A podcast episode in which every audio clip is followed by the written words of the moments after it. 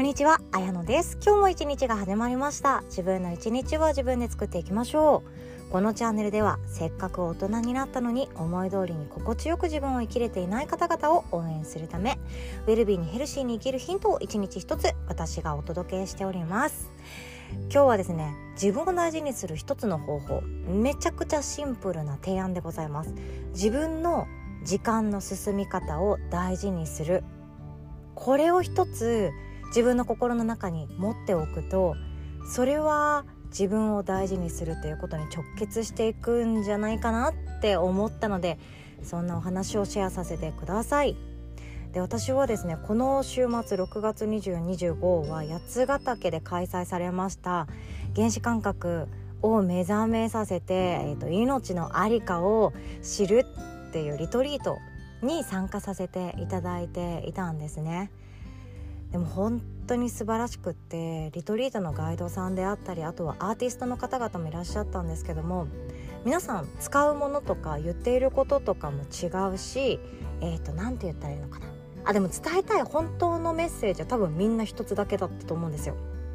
みんな一つだけだってでそのメッセージっていうものを私がここでシェアしてしまうときっと感じ方が変わっていたり私のフィルターを通して言葉を伝えてしまうので私はそれを伝えようとは思ってないんですよねただ私の中でその2日間まあ2泊3日だったんですけどその中で自分の中で考えて捉えて思い腹落ちさせでなんか自分の中から湧いてきた言葉っていうのがこれだったんですよね。自分の時間の進み方を大事にするっていうのが自分を大事にするっていうことの一つの手段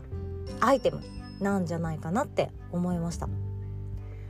講師の方々ガイドの方々が、えーと、すごすぎてそれこそあの「土偶を読む」っていう本の著者でもある竹倉文人さんとかなんかもううちの娘が懐きすぎてイチャイチャイチャイチャしてたんですよね。まあこの話はさておきとかあとは元ロイター通信社でカメラマンをされていたゆり子さんとか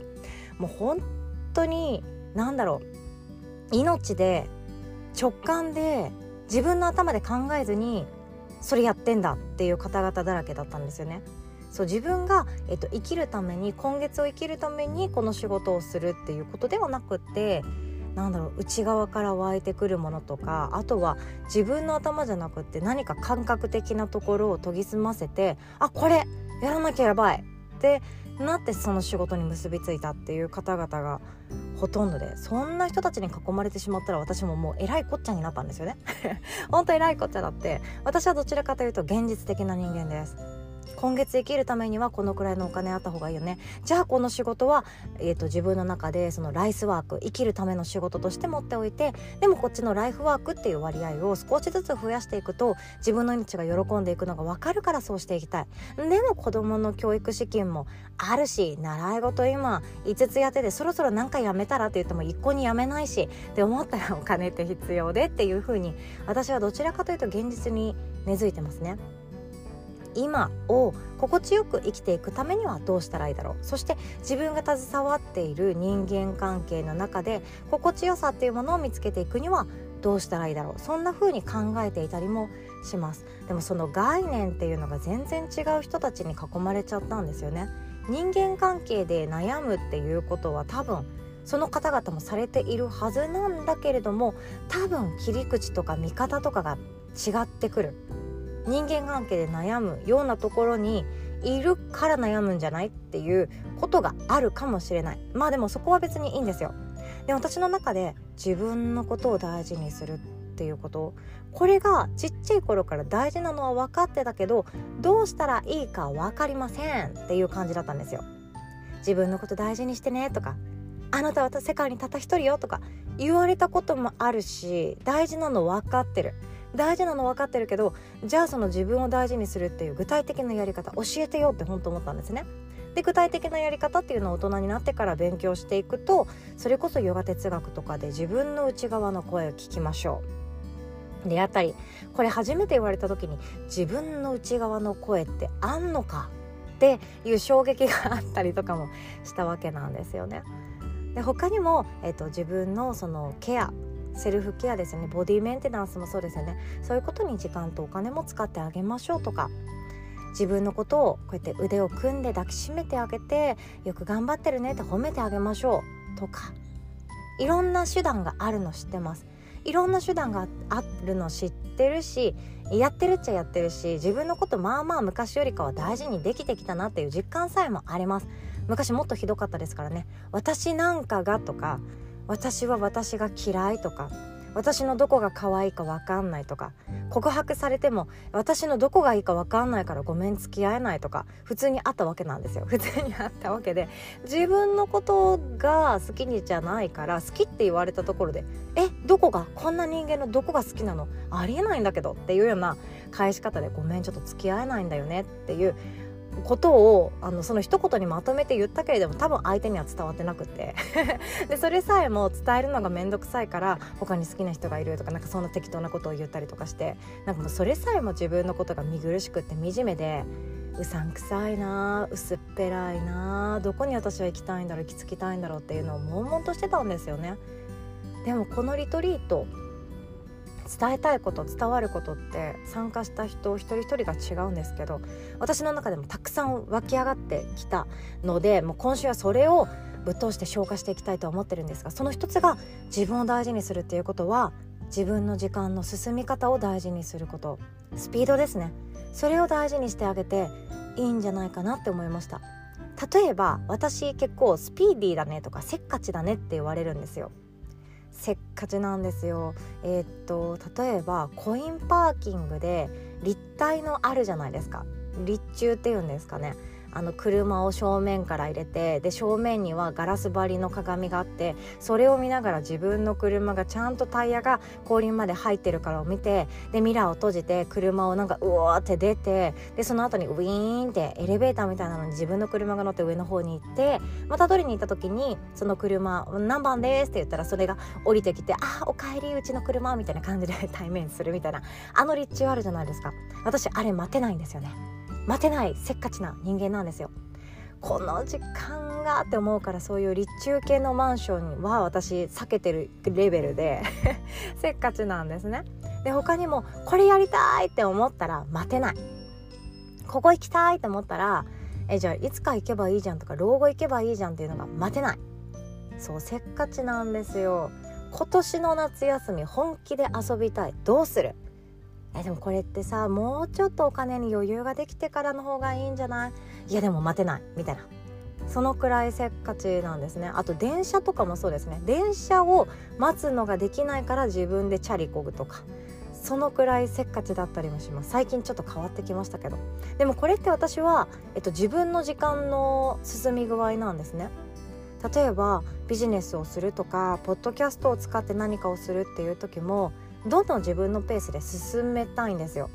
でもそれをまた別の人、うん、そう私とまた違う人間もうこれを聞いてくださってるあなたの時間の進み方もあると思うんですけど私ときっとあなたの時間の進み方は違うんですよ。きっとじゃない絶対違うと思うんですよね。私はどんどん行きたいって思っていてもそのどんどん行きたいけどあなたはあなたでいいんだよ。そしてあなたの素晴らしいものをしっかりと自分で理解して落とし込んで発信したいのであればあなたのペースでやってねっていうふうに私は宿題をプレゼントしたりすることもあります。そう未来ラボのコンサルとかウェルビジのコンサルとかではそんな感じですよね。私が答えを出してしまうほど面白くないことはないって思うんですよね。私がこれをやったら正解ですよ。やってください。ほらっていうのって絶対つまらないと思うんですよね。それを見つける旅が楽しくって面白くって美味しくって死ぬ時にああこんなことやったって思う一場面が待ってる。それを私が取っちゃったらつまらないって思うのであなたの時間の使ってあなたのペースでやってくださいねっていうメッセージを投げかけてました。でも人によっては焦るんですよ。どんどん進めない自分に焦ったりこれやった方がいいって頭では分かってても行動できない自分を否定してしまったり何かやりたいけどその何かが見つからなくってストップしている自分を非難してしまったりするんですよね。人と自分のペースは違います。あなたはあなたのペースでよくってマイペースに行きましょうって本当言葉通りに取った方がよくってマイペースってなんかスローダウンしてるようなイメージあるじゃないですかゆっくり進みましょうっていう人がマイペースでもいいし私の場合は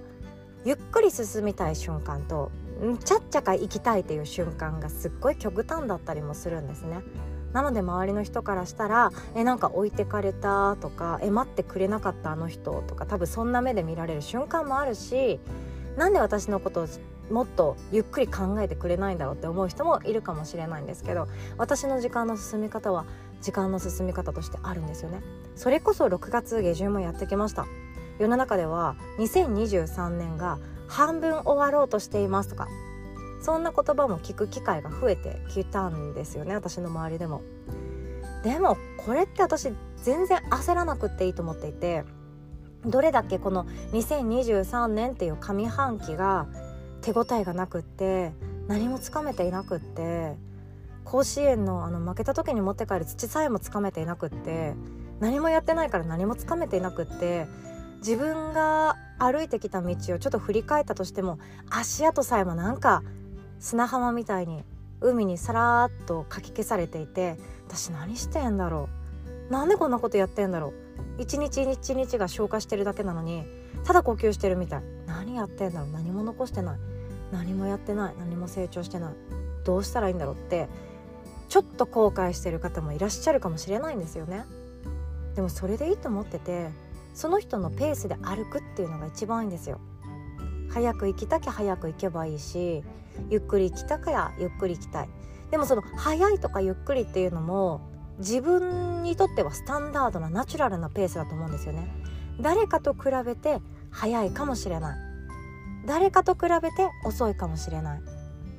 でそれが特に自分の家族内身内近い存在と比べてあ私ってちょっと早すぎたから相手になんか嫌な顔されたなとか私ってなんか遅すぎたから相手が困らせちゃったなとかそういうのがあるだけであって友達とか職場でのコミュニティもそうですよね。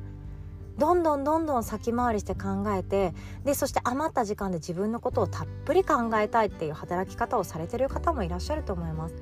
でも自分のペースで着実に着実に一歩ずつ味わいながらゆっくり進みたいっていう方もいらっしゃるわけなんですよ。これをどうして私たちは自分のペースをそれで OK って言ってあげられないかっていうと誰かと一緒に生きていたり誰かとつながっているからなんですよね。誰かとつながってるからどっちかが早く行っちゃうと「あ待って待って」って焦ったり。どっちかが遅いとなんかあのワンちゃんですよね。ワンちゃん犬の散歩をされているけどもうちょっとここにいたいんだけどっていうワンちゃんってもう首を使って全力でそこにとどまろうと するじゃないですか。すっごい顔になってる時ありますよね。なんか何とも言えないめっちゃ可愛いその首周りの毛を全部顔の正面に持ってきましたみたいな。あの瞬間とか大好きなんですけどあのくらいそこにいたいってっていうことがあってでもワンちゃん悪気ないしでも飼い主さんは早く家帰ってさそろそろさ子供が帰ってくるからお風呂の準備とかしてきたらなんでこの子は進まないかなみたいな感じになるんですよね。そう誰かと一緒にいるとペースっていうものを自分がつながりたいから気を使うんですよ。でこれ悪いことじゃないと思います。悪いことじゃなくって誰かがいるから私たちは悩むんですよ。誰かと生きたいから私たちは悩むんですよ。でそれこそ今週の水曜日の朝ですね。聞く力探究講座。私は人間関係本当に悩んできたっていうか今は人間関係に興味があって興味があって興味があってたまらないんですよ。興味があって興味があって興味があってたまらなくって面白くって面白くってもっと勉強したくってその人間関係っていうものを自分の中でこれからも私たちは人間関係ゼロの世界で生きていくわけがなくって人間関係ゼロの世界で生きていくそれは私の中でもうん回り回って巡り巡って死ぬっていうことに直結していくんじゃないかなって思うくらい私たちはつながるっていうことがめちゃくちゃ大事だと思うんですよね。たった一人の人に「えそれいいじゃん」って言われた瞬間なんだか嬉しくなって飛び上がって私の考えってもっと生かしてあげたいと思ったりするわけじゃないですか。たった一人の人の背中を見ただけで私ももうちょっと頑張りたいと思うわけじゃないですか。それの出会いをゼロにしてしまうなんて私そんな面白みのないことは嫌だって思うんですよね。だからこそ私たちはこれからも人間関係の中で生きていきます。でもその時にできれば苦しみっていうものを味わいながらも喜びを味わったり悲しみとか苦しさとかを味わいながらもあでもこんな自分もいたんだっていう気づきを持ったりするために私は人間関係ってやめちゃいけないんだよって過去の自分に言いたいんですよね。もう人間関係全部なくしてしまったら楽になるんじゃないかと思って、うん、昔のフェイスブックを閉じたりインスタグラムプツンとやめたりなんかもういやもういいや LINE 消そうって思って LINE が消そうって思ってた時になんかスマホが壊れて LINE が消えてくれたりそんな嬉しいことがあったんですけど。でも私の中でそんなことしなくっていいんだよっていうのを未来である私から伝えたいって思って今勉強したり勉強した中で実践して気づいたこととか失敗したこととかめっちゃ失敗してますからね私。めっちゃ失敗してるけど私のこの思いっていうものを伝えていきたいと思って大人のための人間関係の学校をスタートさせていただくこととなりました。でもその中で私たちは何を通じていくかというと自分のこと大事にしようよだったり自分のこと大事にするからこそ自分の命って大事であってそして命っていうものって大事で人の隣にある命隣にある命家族の命でどうでもいい人の命すれ違って多分二度と会わないんだろうなっていう人の命も大事にしてあげる。それが私の中で一つ手段としては自分のことを大事にすることであって自分のことを大事にするっていうのはとてもとても抽象すぎて昔の私はもっと分かんなかったけどそのやり方の一つっていうのがそれぞれの時間の進み方ペースを大事にしてあげるっていうことそうなんじゃないかなと思いました。でうちの娘はですね結構せっかちなんですよね。私に見て。早く行こうとか、えっと、電車乗ってる時もですね今回のリトリートもそうだったんですけど、えっと、次の次の次の駅だよっていうあと30分後に降りるよっていう時にあじゃあもう支度しとかなきゃねって言ってリュック背負ってもう待ってるんですよね。いやあの聞いてた？みたいな。3つ3つ次の駅なんだけどなみたいな感じで思うんですけどでもそれは彼女のペースであってそれをすることによって安心したいんですよね。たまにはいますよね。次何するかを聞きたくなる幼稚園児とか次のカリキュラムが何かを気になる幼稚園児とかいるって思うんですよね。私の周りにもいます。次何するか教えて先生って。そしたらなんか多分彼女の中では彼彼女の中では次何するかを知りたいっていうよりかはそれをするに向けて自分の心を整えておく準備ができるから安心できるんですよね。ハッとするとかびっくりしたくないとか多分そういうのもあるかもしれないですよね。でもそれってすごく大事なことだと思います。私は自分の両親に対していつもなんでそんなところにいるのって思ってしまう瞬間が申し訳ないけどあったんですよ。なんでこんな時間の使い方してるのって思ってました。平日5日間毎晩ずっとテレビの前にいてでそのテレビを見ながら晩ご飯をしてああだこだ喋ってあの人アホやなとか言いながら喋っていく。で夜9時ぐらいになっていくと父はもう朝早かったからその辺でガーンって寝て 寝てる父を横目に母はもう洗い物しなきゃしなきゃって言いながら急に焦り出す。で気が付いたら11時ぐらいが来ててなんかみんなイライラしてるのか喧嘩しながら寝てまた朝を迎える。それを平日5日間繰り返しているのを見てんなんかあれ？こんなんでいいんだっけ？って疑問に思う瞬間があったり私の中で学生の頃ですよね。中学高校生ぐらいでこんな大人の時間の使い方したくないなってうっすら思ってしまってあちょっと距離が欲しいって思い始めたのがきっかけだったんですね。これは私の両親を、えっと、悪く言うとかじゃなくってシンプルに私はそう思ったんです目の前の現実を見てなんかこうは私はならないんだろうなじゃあどうしたらいいだろうちょっと自分で一人になって考えようそっか私はこういうことをやっていきたいんだな、まあ、こういうことって明確じゃないけどこんな時間の使い方をしたいんだなとかそう思ったわけなんですよね。夜の時間って早い時とゆっくりな時あると思います。それこそ八ヶ岳にいる時の夜は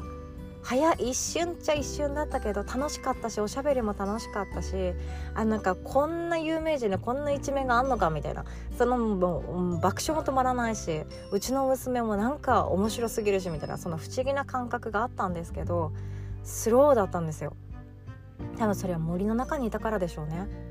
木があってなんだろう。この木って多分100年前もいたかもしれないしもうちょっと前からいた木がいるかもしれなくってでその辺に生えてる草木とかもルーツはもっともっと数百年数千年前からあるものでで周りにいる牛さんとかタヌキさんっていう動物たちももっとなんか多分違う時間の捉え方をしてるんですよね。って思った時にその中にいさせていただく私。テレビもいらなければなんだろう。うーんこれが足りてないあれが足りてないって自分のことを非難しながら眠る夜でもなくてただ自分の時間がそこにあって私はこうやって過ごしていきたいんだなって考えるわけなんですよね。ごめんなさいめちゃくちゃ抽象的ですね。現実に帰っていくとまた違うと思います。夜はまた一瞬になっていくと思います。お風呂入れなきゃ晩ご飯作らなきゃ寝かせなきゃ明日の準備したのかな気になる。でももう明日の朝でいいや。ああの仕事やってない。あの人に返事できてない。やべえまた信用失うかも。まあいいや寝よみたいな感じで夜が一瞬で新幹線のようにビヨーンといってしまうかもしれない。でもそんな時間の使い方したくないなって思い始めたらそれが多分ターニングポイントなんですよ。はい私ゆっくりしたい人なんだとか私もうちょっと仕事とは別にどんどん進めたいものがあるんだとか周りの人にはせっかちだねって言われるけどいや私はもっともっと先に行きたいんだもう2024年を行きたいんだとかそれでもいいと思うんですよ。そんな風に自分の時間の進むペース時計の針がそのなんだろう1秒10秒とかそのペースに合わせなくてよくて1時間目のチャイムが鳴ったから1時間目が終わったとか大晦日がやってきたから今年が終わるとかそんなんじゃなくって自分で進めていく。それが自分のことを大事にする一つの手段かなとも思いました。私の中で気づいたことたくさんあるんですよこのたった2泊3日。だけど気づいたことがいっぱいあってたくさん泣いてきたしたくさんの言葉をもらってきたのでそれを私はシェアしていきたいなとも思いました。ということで今日はこんなお話でございました。最後までお聴きくださりいつも本当にありがとうございます。今日はですねこのポッドキャスト、まあ、Spotify を使っている方はですね私からの質問に答えてくださることができます。Spotify かで使われている方は是非私の質問に答えてくださいね。あなたは何の過ごし方どんな過ごし方をしている時どこでどんなことをして誰と過ごしている時に時間よ止まれって思いますか？ぜひとも教えてください。そしてこの音声をシューッと下にスクロールしていくと Q&A でお答えいただく欄がございます。他の人には見ることはできませんのでご安心してください。で最後カッコ閉じでラジオネームっていうものがある方でいらっしゃればそれも書いていただけたらなと思っております。でですね前回私の質問に答えてくださった方がいらっしゃいますのでそれをお返事という形でシェアさせていただきたいなと思います。えっ、とですね3日前の放送にはなっていくんですけどタイトルはですね「意外悩みがあるから幸せな理由」っていうお話です。で9私から投げかけた質問はですねあなたが今持つ悩みはどんなものですか？きっと過去の自分が知るとすごいって感動するかもしれませんね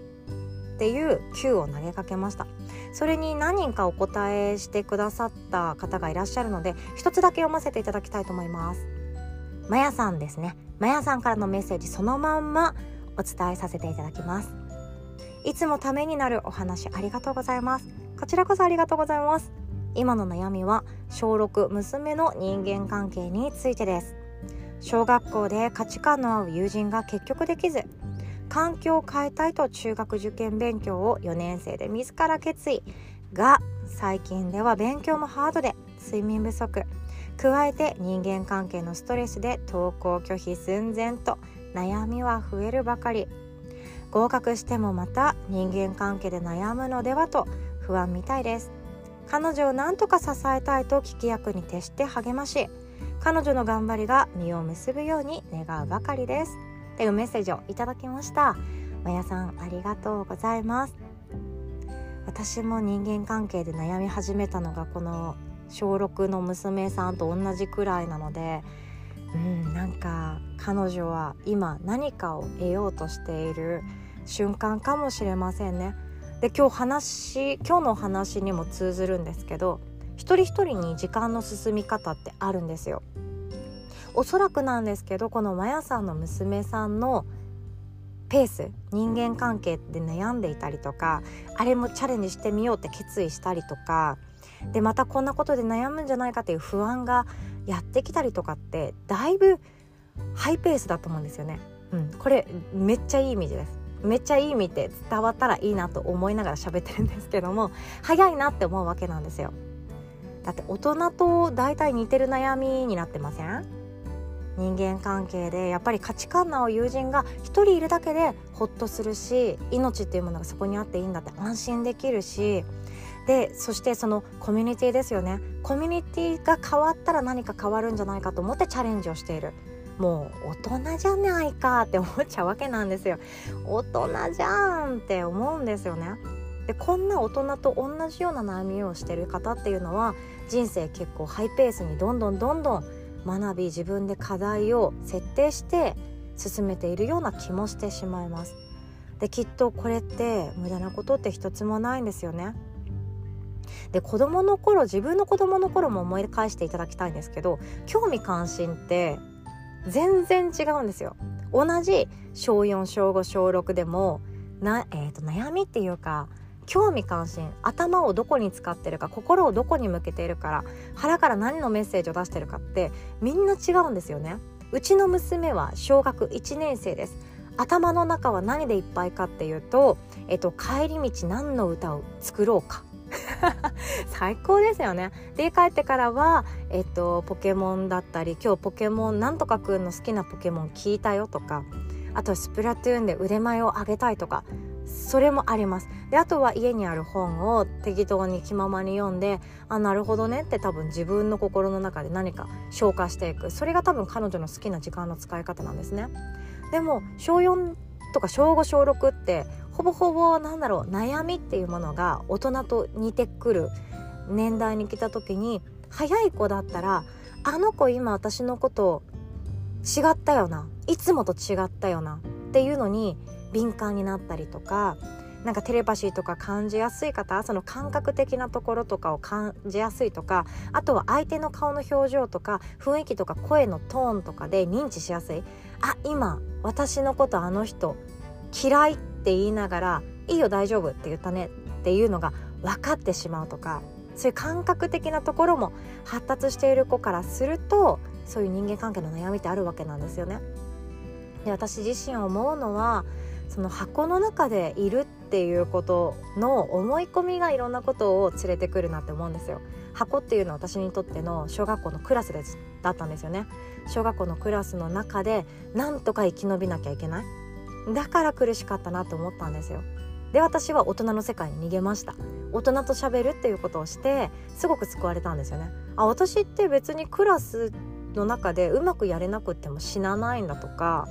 えっと、誰かから嫌われたり誰かと話が合わなかったとしてもあ死なないんだ。私の話はきっと私の興味ですね。興味関心っていうのはただそこに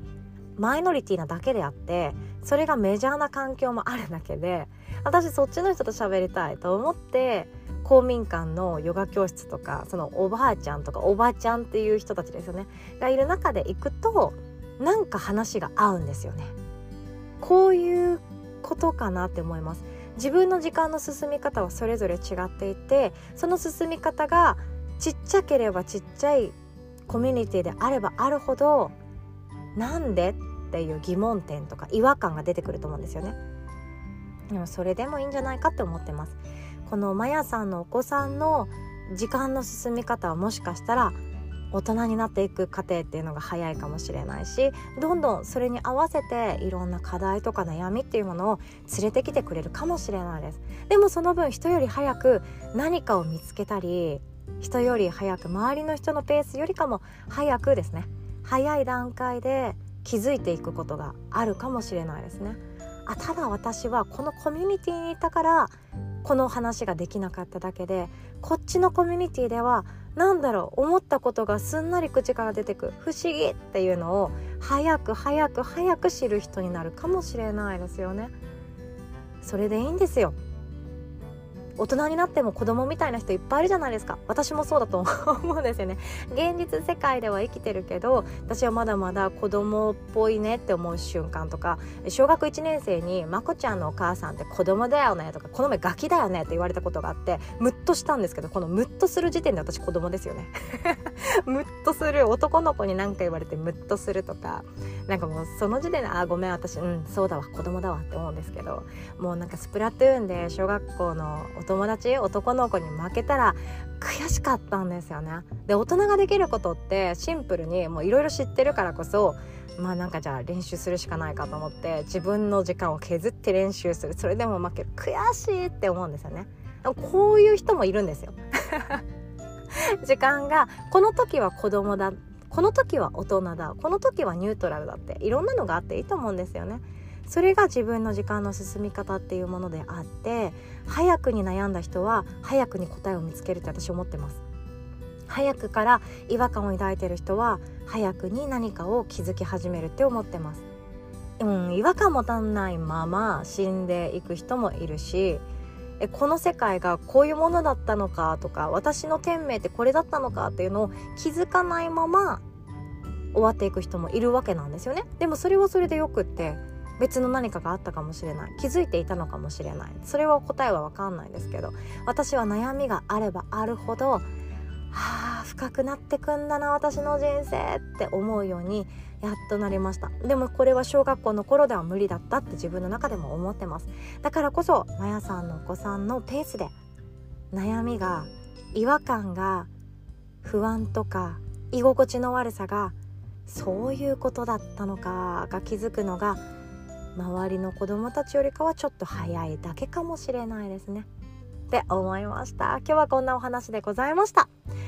最後までお聴きくださりいつも本当にありがとうございます。そしてお話の中でもシェアさせていただきましたが今週の水曜日の朝ですね。人間関係の学校プレゼンツ聞く力探究講座となっております。今回はですね聞く力耳の使い方っていうところを使って人間関係をイージーにしていきましょうっていう提案のお話とかあとはいただいたお悩みをもとに参加してくださった方のお悩みとかモヤモヤっていうものをもとに進めさせていただこうと思ってますので自分の中でどんな講座になるかどんな仕上がりになるかどんな着地点が待ってるかはちょっと不明です。でもそれが面白いなって思います。詳細はこの音声の概要欄の URL リンクからチェックしていただけますと嬉しいです。お会いできますの楽しみにしております。ではお互い今日も素敵な一日を作っていきましょう。おしまい。